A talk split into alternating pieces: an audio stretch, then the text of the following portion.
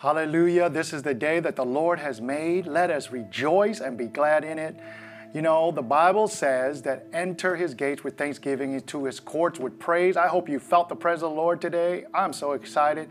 I felt the presence of the Lord, and we are so glad that you are here. Look to the person, if you're there with somebody, look to the person to the left of you. Say, I'm so glad you're here.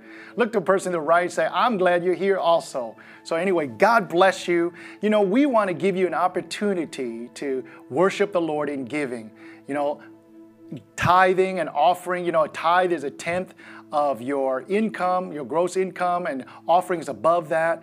But you know, the most important thing is what is God placing in your heart to give today? See, that's worship. When you do in obedience to God, when you do it in obedience to God, that's a form of worship. And the Bible says this God loves a cheerful giver. God loves a cheerful giver. And so we want to give to the Lord our best with a cheerful heart. Some, so follow the instructions on the screen. If um, there, we got all different types of ways. You could do it on the phone. You could do it through Zelle. You could do it through QuickPay, through Chase. And you, you know, if you want to send us a check, I'm still old school. My wife and I, we still use checks. If you still want to do that, just send us. Uh, we can send you uh, a mailing address, and we just get it to you you could send us that way. But let us pray. Heavenly Father, we thank you for the offering. Thank you for allowing us uh, to have power to obtain wealth so that we can give. And we give today with a cheerful heart as a form of worship. Bless this offering, use it for your kingdom. Help us and guide us today, Lord. Bless this offering, use it for the work that you have before us. Multiply. In the name of Jesus Christ, we pray. Amen. Amen. I want us to look at the book of uh, Psalms today. We're going to read about four scriptures. And um, let's look at the book of Psalm 18 and 33. The Bible says, He makes my feet like hinds' feet and set me upon my high places. Go with me to 2 Samuel 22 and 34. 2 Samuel 22 and 34. He makes my feet like hinds' feet and set me upon my high places. Now, jump with me, and we're going to go to the book of Habakkuk 3:19. The Lord God is my strength, and he will make my feet like hinds' feet, and he will make me to walk upon my high places. To the chief singer on my string instruments. Let's read that again. The Lord is my strength, and he will make my feet like hinds' feet, and he will make me to walk upon my high places. I want to speak to you today on high places, your high places. Let's pray. Heavenly Father, we thank you for your word. For your word is life, it is everlasting. Heavenly Father, your word is eternal. Heaven and earth may pass away, but your word is eternal. Speak to us today because when you speak, God, things happen. When you speak, the fishes swam. When you speak, God, the animals ran and the birds fly. And God, when you spoke, the trees were created and the grass grew. Heavenly Father, we ask that you would speak today. We welcome you, Holy Spirit, into our midst touch our hearts today we may receive our mind that we may understand our hearts god that we can receive so that we can bear fruit and our ears that we can hear. Heavenly Father, we take authority over the sky above, the ground we stand on, and the air that surrounds us. Lord, we bind up everything that's not like you and we loose peace and joy and revelation, Lord, and miracles today. In Jesus' name, amen. You know, everyone uh, the Bible talks a lot, but everyone have high places. You know, the Bible speaks so much about high places. High places, according to uh, the word in Hebrew, is bama. It means mountains, but it also means high places of worship and high places of battle or a battlefield in the high places. You know, when Noah first left the ark, when the finally the floods, the water receded, you know where the ark uh, was on what mountain? It was on the mountain called Mount Ararat. And the first time that Noah left the ark after being there, he, this is one thing he did. He, the first thing he did was he built an altar before the Lord.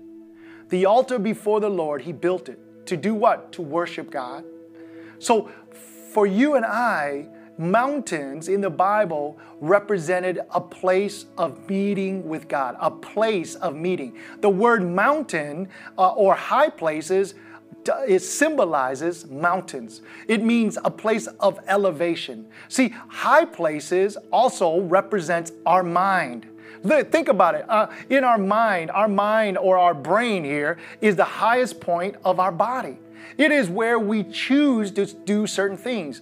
Oftentimes, we think that uh, today we don't really battle like the Old Testament. The Bible says that we wrestle not against flesh and blood right? So our battle is spiritual. There's a battlefield in our mind, but it's also a place of worship. It's also a place that we meet God. See, when Noah left the ark, he was on the mountain Ararat. And that place was where he made the very first um, indication of his heart. What did he do? He built an altar to worship.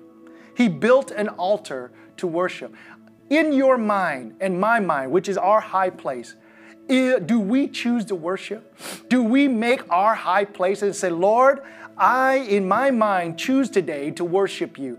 I, in my mind, choose today to praise you, even when we don't feel like it, even when it's lonely. Because in the mountains, this is a couple things I want you to know about mountains or high places. It's a place that not many people will be there. It's kind of solemn. It's kind of lonely. There's a solitariness around it. There is an isolation. In the mountains, there's not a lot of people. I remember going skiing with my family. And a friend of mine, a pastor friend of mine, uh, he took me up, and I've never gone skiing before, especially downhill. And he took me up way up high to the next high peak. And what I noticed is the higher we got, the less there were people right? And so I want you to know that high places tend to be a place that seldom people go. You know, think about it for a moment. When you are elevated up high, there's not a lot of people that can go there. There's not a lot of noise. There's not a lot of commotion. There's not a lot of distraction. Your high place and my high place must be a place where we are second familiar. You have to be so comfortable in your high place. You have to be so comfortable in your worship with God. You have to be so comfortable that you know the presence of God because that's where God will meet you. You know, there the Bible says that the mountain of Zion in the Bible is the city of God. Is also the city of David. And you know what David did, right? David was a praiser. He was a worshiper. They the mountain Zion, Mount Zion in the Bible is a place called City of David and it's also called the city of God. Why is that important? It is because David was known for his worship. He wrote a lot of the psalm. Of the psalm. He, he was a worshiper. He played music. He worshiped before the Lord. God met him there. So it denotes that we have to be a place. When we go in our high place, we have to be there to worship the Lord pardon me, I have my allergies here. Um, we have to go and be a battlefield of worship. You and I, right here in our mind, we have to choose to worship. But you know what? Our high place is also a place of battle. Did you know that our battlefield today is not physical, but it's up here. It's in our mind. The enemy is always trying to put things in your mind. The enemy is always trying to tempt you. The enemy is trying to speak to you in small places. You know, there's a story in the Bible in First Kings about a prophet named Elijah. And he was at Mount Carmel. And Mount Carmel is where he called fire from the sky. And then the prophets of Balaam, which is the false gods, tried to call fire from the sky, nothing happened. But when Elijah called fire the sky, it, the fire was burning so hot that it burnt up all the water that he actually threw on the water over and over. He soaked the place. The Bible says it consumed the sacrifice, the wood, the dust, and the stones. Brothers and sisters, your high place is not just a place of worship, but it's also a place of battle. You and I have to be able to dominate our battle of our high place, which is our mind. See, our mind is going to dictate how we live. It's going to dictate our choices and our volition. It's going to move us forward or not. It's going to cause us to understand the ways of God. You know, our mind is also a place where Moses, it's like Mount Sinai. You know, when Moses left Egypt with the Hebrew slaves, they ended up at Mount Sinai. And Mount Sinai was where he was alone with God. And the Bible says that God wrote down the Ten Commandments for him. See, Mount Sinai was a place where he received the Word of God. See, you and I, we have to be able to receive the Word of God in our mind. The Bible says that your Word have I hidden in my heart, so I would not sin from you. Well, how do you hide the Word of God in your heart? Your heart doesn't read. It is your mind. It's your mind that understands God's Word. And when that understanding then becomes part of you, see, it starts in your mind. It says that I will meditate on your Word. You see, the book of uh, uh, Psalms, it says, I will meditate on your Word. See, your word is before me and I will meditate upon it. So, how do we meditate? See, it says, it says this, but his delight is in the law of the Lord, and in his law doth he meditate day and night. So that means our mind has to be meditating on the word of God. See, brothers and sisters, your high place and my high place is between our two ears right here. See, when the Lord says, I set you up like hinds feet on your high place, that means we have to be comfortable. That means it's a place that we choose to worship God when we don't feel like it. I know there's days that you and I, we don't feel like it. We don't feel like praying, but we must be able to get comfortable. It's a place of battle. You know what the enemy did when Jesus was tempted? The Bible says that the devil took him up to a high place and showed him all the kingdoms of the world and said to Jesus, If you bow and worship me, I'll give you all the kingdoms of the world. And the, and the Lord Jesus says, Devil, I only worship God, the true God. I'm summarizing, of course. See, it's a place of battle, it's in your high place. See, mountains are placed, one, not many people will go. But secondly, mountains give you an advantage. It allows you to see further than you would if you're down in the valley. It gives you a different perspective. It gives you an advantage. You know, when if you know anything about uh, war, most of the time in ancient times when they would build a fortified place, a fort, it was always in an elevated position. It was in a high place.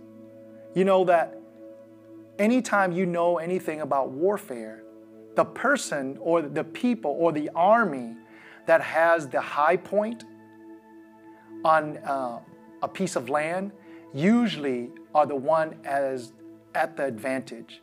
It's easier to defend the high point.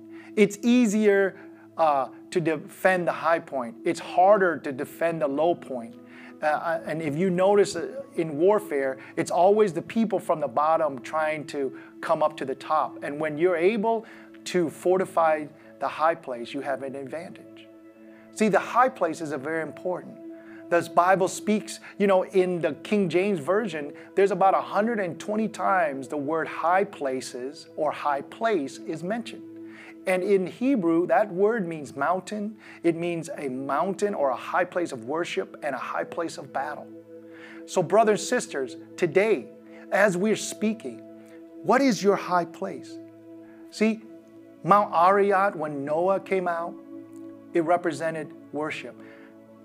Mount Sinai, when Moses rep, um, led the people out, he was receiving the Ten Commandments. It represents the Word. So you and I have to go to these places. Not everybody go. It's hard to breathe there. Not everybody's there. It's a lonely place. In the book of Mark, chapter 6 and verse 46, Jesus said this And when he had sent them away, he departed to the mountain to pray.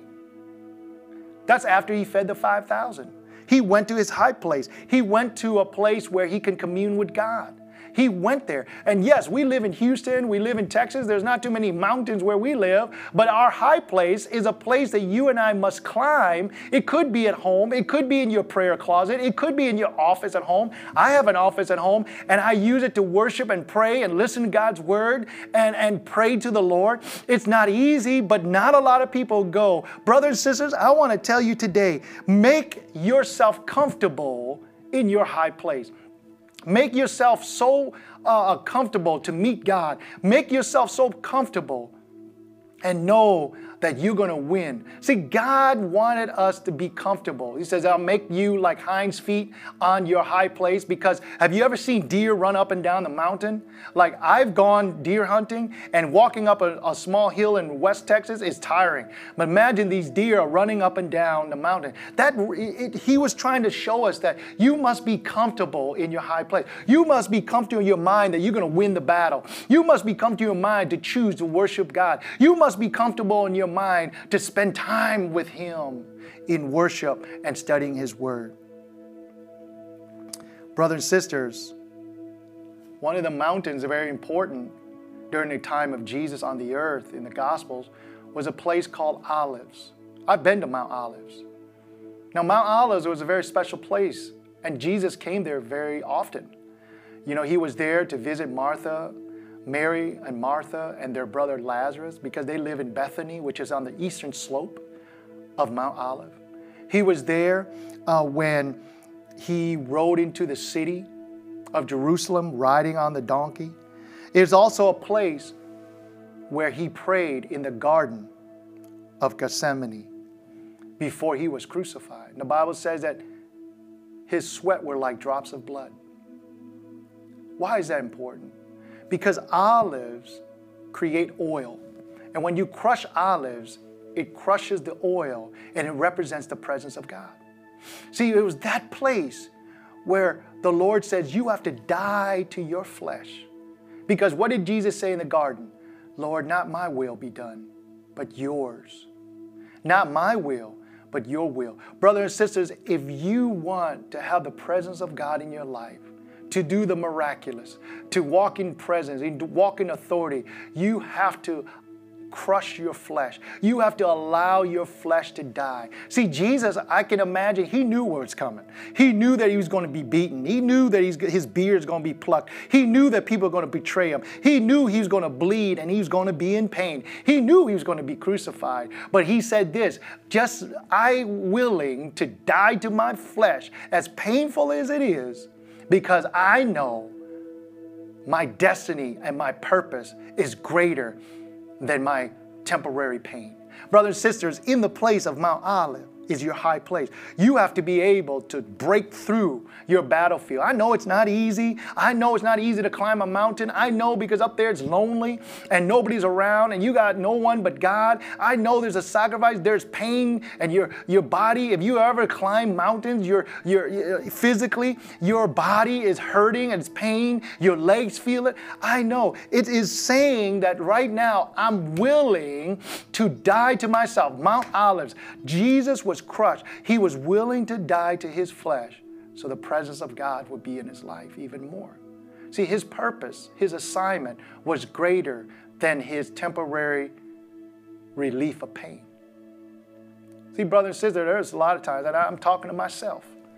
There's a lot of times I think it's just easier if we don't do this or that. You know, I'm not, it hurts too much to sacrifice, especially when you see people are having fun and you and the Lord's pulling you away to pray and you you want to stay with them, but man, the pain of leaving, you know, and that's just a small pain, but you're called away to pray. Are you willing to do that? Are you willing to say, Not my will, Lord, but thine be done? I have a hard time saying it myself.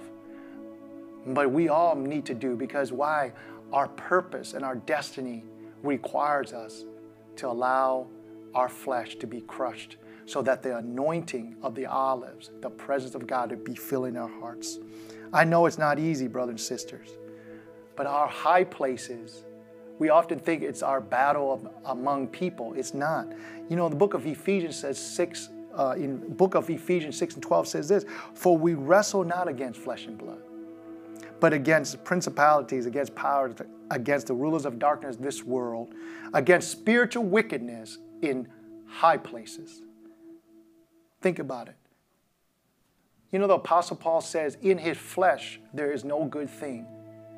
See, he has to battle this mind right here of thinking you and I have to battle our high place, our mind. Our battlefield is this right here, our mind. We have to conquer it. We have to be like Hind's feet. We have to be so comfortable. And we have to be able to say, God, I see a different perspective. When you're able to go to your high place, when you're able to elevate your prayer life, when you're able to elevate your worship, when you're able to elevate your praise, when you're able to go up places that no one is willing to go, you're going to get a different perspective. You're going to walk in power. You're going to walk in anointing. You're going to walk in miracles. You're going to be full of the, God's presence and wisdom. Doesn't anybody want that? I do. I know you do. But you're saying, Pastor, I'm struggling right now. How can I do that? I know it's not easy. But, brothers and sisters, I want to pray for you. Because the mountain is a place, the high places is the place that not everybody can go. I can't fight what's in your mind for you. I can't, I can lead you to worship, but I can't worship for you. I can lead you and teach you how to pray. I can teach you how to praise God and worship God, but I can't do it for you.